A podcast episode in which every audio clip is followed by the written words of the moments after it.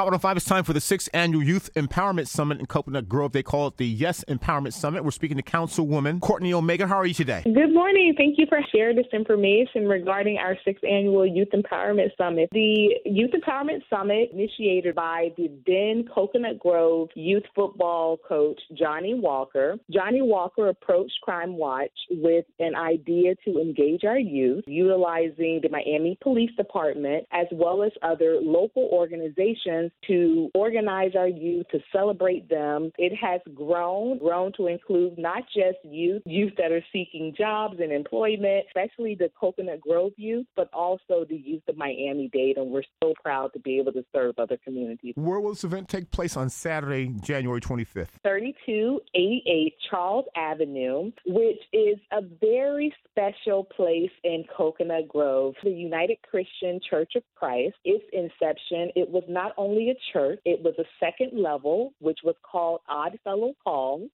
located on the only street in Coconut Grove that is declared historical. The only street in its entirety in Coconut Grove that is declared historical. And we are so proud that they will be hosting the Youth Empowerment Summit, and we will be honoring the bishop there, Dr. Marthenia Dingle Dupree. There are no costs. A lot of work goes into making sure that it remains a free event. They only need to register, and we have three ways to do that. Early registration prior to the event starting at 12 noon.